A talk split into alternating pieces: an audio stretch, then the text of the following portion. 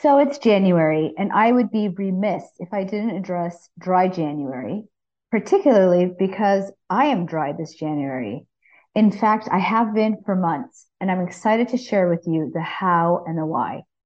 Welcome back to Health Bite, my podcast where I offer you small, actionable bites towards healthy weight and weight management through greater mental, emotional, and physical well-being.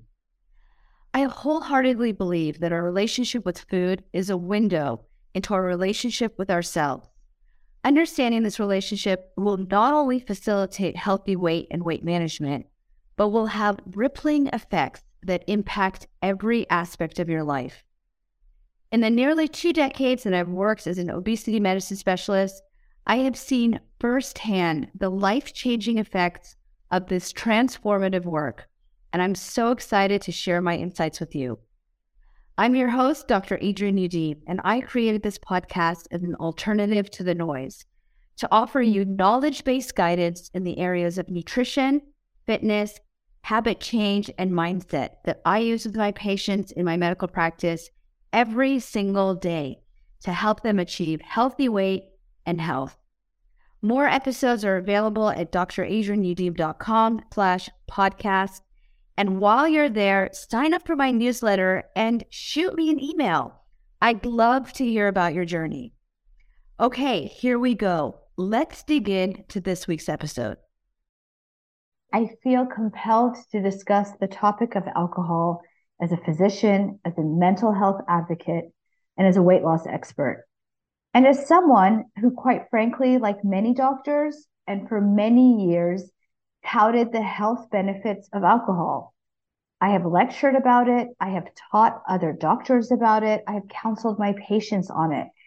And I feel like I have to rectify that and say, I was wrong to promote alcohol or wine as a healthy choice without offering a balanced approach to the harms. Now, before you shut me off, hear me out, because I think this conversation is going to be valuable. To be fair, us docs were really not educated. Nowhere in medical school or in my training did I uncover the knowledge that I'm about to share with you. And it was not until I really dove into the data myself when I was researching for my book, Hungry for More, that I learned much of this. And I know it sounds crude to say, stop drinking, and that's not even what I'm saying. But what I'm saying is be knowledgeable and then be curious. Often what gets in the way of that curiosity is how we define our relationship with alcohol. Either we consider ourselves or others as sophisticated drinkers that can handle it, that can use it in a sophisticated way, or our minds go to the other end of the spectrum, which we often define as being an alcoholic, neither of which lends itself to curiosity, because if you're sophisticated, well, why would you want to change that? And if you are not, and you contemplate that you have, quote, a problem, then you must be an alcoholic. And truthfully, that doesn't fit for most people. So let's start with this. You don't have to be an alcoholic, and you don't even have to have an alcohol problem to be curious. Maybe it would help if I share how it began for me. So a few months ago, I was having a moment with myself, as I often do, reviewing my personal goals, my professional goals. And I thought to myself, I wonder what I can do to level up. How can I do better for myself personally and professionally? And to be fair, my sophisticated wine drinking had become more frequent during the pandemic. And I also found that I wasn't reacting to it in the same way that I had. I noticed that it started to have an effect on my sleep. It started to have an effect on my mood and on my ability to bounce out of bed like I was used to.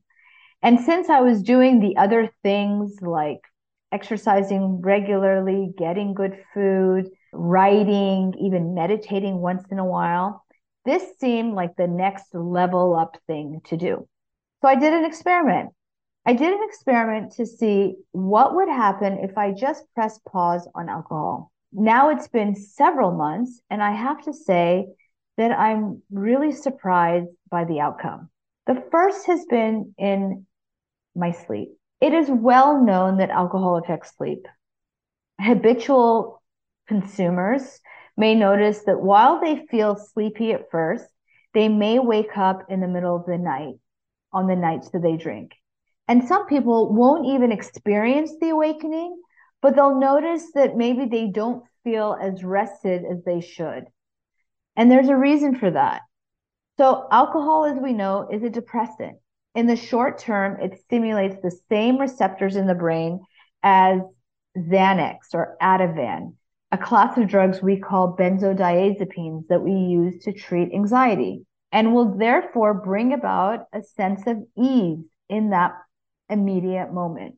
But the brain does not like feeling chemically sleepy.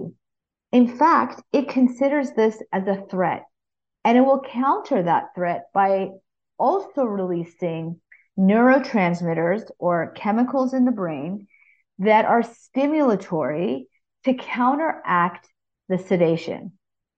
And that's why several hours later, one will experience wakefulness. And if you don't actually wake up, you're still impacted because those stimulatory neurotransmitters literally yank you out of R E M sleep. The result being that you're not fully rested when you wake up. Now, interestingly, this effect of alcohol can linger for days. In fact, it can linger up to a week. So even if you're not a nightly drinker, you're going to experience this negative consequence of alcohol interfering with R E M sleep up to one week after that drink. Impaired sleep does not only make you feel cranky and also impact your focus and productivity, but it has negative metabolic effects in it of itself, like insulin resistance and obesity, and to long-term cognitive effects like dementia, which I'm going to talk about later. So alcohol, in short, is just not good for our sleep. And with time and repeated kind of insult, it can have negative long-term downstream effects. This takes me to the second benefit I sensed when I hit pause, which was a positive impact on my mood.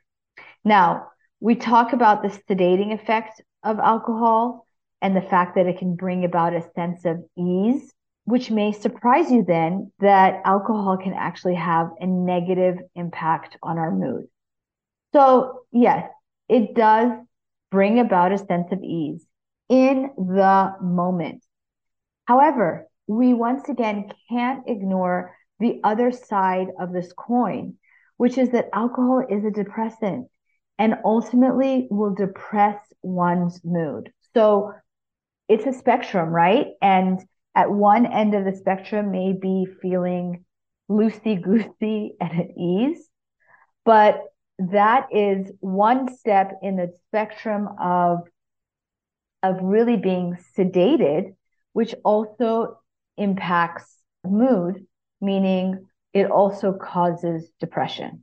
Moreover, those stimulatory neurotransmitters that we talked about also have the effect of causing anxiety. Again, they are stimulatory, and overstimulation at the level of the brain is not something that is perceived beneficial in the body. Something that is obvious in the term hangxiety. Have you ever heard of hangxiety?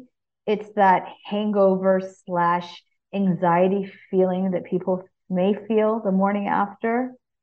Well, with regular alcohol use, those stimulatory neurotransmitters get upregulated, which means that they don't wait for you to drink alcohol and then get sedated and then release the neurotransmitters, but they just are automatically on all the time, resulting in this overall feeling of overstimulation, anxiety, and dis-ease. Now, I've shared with you the data on prior podcasts regarding the incredible rise of anxiety in our society, as well as the significant increase in alcohol use and alcohol use disorder since before the pandemic. And I am convinced that these two statistics are not independent from one another. The third is the ability to be with difficult emotions. Let's face it, we seem to be inundated with an explosion of difficult circumstances these days that result in difficult em- emotions. No, we are not back to normal. And maybe we're realizing that normal was bogus anyway. We have also, at the same time, become accustomed to being gratified. Not only do we have the normal offenders like food, alcohol, some people smoke to gratify us or to soothe the things that we can reach for temporarily to soothe the discomfort, but we also have Netflix, which means that we don't have to bear the discomfort of commercials or patiently wait Uh, one week for another episode, or God forbid, wait a few months for a new season. We can be gratified in minutes. We have Amazon, so we don't need to make time to go to the store or go to the mall and visit store by store for what we're looking for. We can search the internet and find what we need in minutes and have it delivered in hours. Now, don't get me wrong. This is convenient and I take advantage of it just like you, but it has a downside. And that is that we have become accustomed to getting what we want instantly. We have become accustomed to getting gratified instantly. And we have become accustomed to not having to deal with those emotions like boredom, anticipation, these normal human emotions that are necessary that we no longer have to deal with. And therefore, we've become more intolerant of them. Of course, people use alcohol to soothe significantly pa- more painful emotions, sadness, trauma, and deep wounds and emotions. But I don't want one to think that if they're blessed enough not to be in this camp of experiencing deep wounds and traumas, that they're still not soothing. Garden variety emotions like boredom, listlessness are uncomfortable. And when we decide to pour a glass of wine instead of twiddling our thumbs after dinner, or to manage that uncomfortable small talk that happens at the beginning of a social gathering, we are using a substance to soothe. The beauty, though, of not doing this is that when you are forced to sit with your emotions, when you're forced to sit with uncomfortable emotions and acknowledge that you can be with these emotions and not crack, when you realize this, you are better able to experience the whole range of human emotion, the uncomfortable and the comfortable, the dark and the beautiful. And I know this sounds kind of cliche-ish, and I imagine some of you are rolling your eyes at me right now. I would be rolling my eyes at me right now, but it's true that there is a beauty in the ability to tolerate what's difficult and what's unpleasant. And it also highlights what is beautiful. It allows us to open our eyes to the full range and spectrum of human emotions. Hi, friends. It's Doctor Adrienne, and I'm dropping into your podcast to offer a love letter to you. I believe that our hunger represents our unmet emotional and spiritual needs. And by leaning in and listening to our hunger, we have an opportunity to hear our needs and to respond. I know this not only from personal experience, but from listening to the stories of hundreds, if not thousands of patients over the past almost twenty years. I have compiled these stories, including my own, into Hungry for More, Stories and Science to Inspire Weight Loss from the Inside Out. This book is not just about weight loss, but about life, and contains lessons that I know to be life-changing. If you don't believe me, head over to my website at d r adrienne youdim dot com, where you can obtain a free sample, or to amazon dot com and check out the reviews for yourself. Now, let's look at what we know about the health effects of alcohol, because I know you have heard about the benefits of wine on the heart, the antioxidants, resveratrol. Again, I know it all. I have lectured on the Mediterranean diet to my colleagues for years. But there is also an abundance of data that shows that alcohol use, even in moderation, is not completely benign. In fact, alcohol consumption increases the risk of several cancers, including breast cancer, colon cancer, head and neck cancers, including esophageal cancer. Of course, it impacts the liver. Excessive consumption can result in not only cirrhosis, but also liver cancer. And you may be thinking, well, those are people who drink in excess. And I agree with you. But this one fact is surprising, which is that studies have shown that even one drink per night increases the risk of breast cancer by fifteen percent. And the risk is dose dependent, meaning that with every additional drink, there's an additional risk of breast cancer. But again, that risk goes up with even one drink. There are some reasons or possible reasons for this association between um, alcohol and breast cancer. It may include weight gain, in addition to the fact that alcohol increases estrogen and other hormones that are associated in the pathogenesis of breast cancer, and in that way can be contributory. But the link is certainly there and has been shown in numerous medical studies. Here's a funny, not so funny aside, which is, notice the bottles that pop up for Breast Cancer Awareness Month. I think that happens in October, with pink ribbons.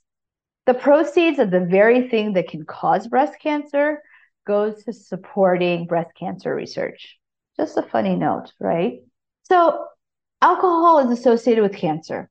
It is also associated with an increased risk of pancreatitis, liver disease, and cardiomyopathy of the heart. And last but not least, and this is really an important one for me and my family, for me personally, given my family history, is the link between alcohol consumption and the effects on the brain. We already discussed the effect of alcohol on R E M sleep. Achieving R E M is not only important for restful sleep, but it's also where we consolidate memories and information. When R E M is disrupted, our ability to learn is disrupted. Our ability to keep and maintain information and memories is also disrupted. And in this way, alcohol impairs learning and cognition. In fact, studies have shown that alcohol affects our ability to acquire new information and to process this information deeply, which is probably where the memory issues arise. Alcohol also slows down the rate of processing, making it harder for us to focus and to learn. So we know that when we are buzzed, we're not as able to be quick in our decision-making. That is why alcohol impairs our ability to drive safely. But what stems from that is, is other ways in which we are unable to process information quickly, which then turns into a negative impact on our, our focus and our ability to learn overall. But here's a doozy for me, which is the long-term effect on the brain. Alcohol increases the risk of long-term memory, and it's been linked to dementia and to specifically to Alzheimer's disease. Now, we have long known that long-term and excessive alcohol consumption results in dementia. And perhaps that's not surprising, right? Excessive use results in negative effects on the brain. But studies are starting to pop up linking even modest drinking to cognitive impairments. For example, One study revealed that an average glass of wine drinks the overall volume of the brain, just one. Individuals who drank a six-ounce glass of wine per day over the course of one month had older-looking brains. Their brains appeared two years older on imaging than those who drank less than half of a beer or three ounces of wine. So really significant brain changes noted within the month. The brains of people who reported drinking three units of alcohol a day had reductions in their white matter and gray matter of their brain that was equivalent to three and a half years of brain aging. One unit. And by the way, a typical serving of common alcoholic beverages may contain anywhere from one to three units of alcohol. I mean, what? And I'm thinking to myself, girl, I spent way too much time on this brain sitting in classes and in school to go down like that. I mean, right? So where do we go with all of this? And even as I say this, I am hearing myself in my own head.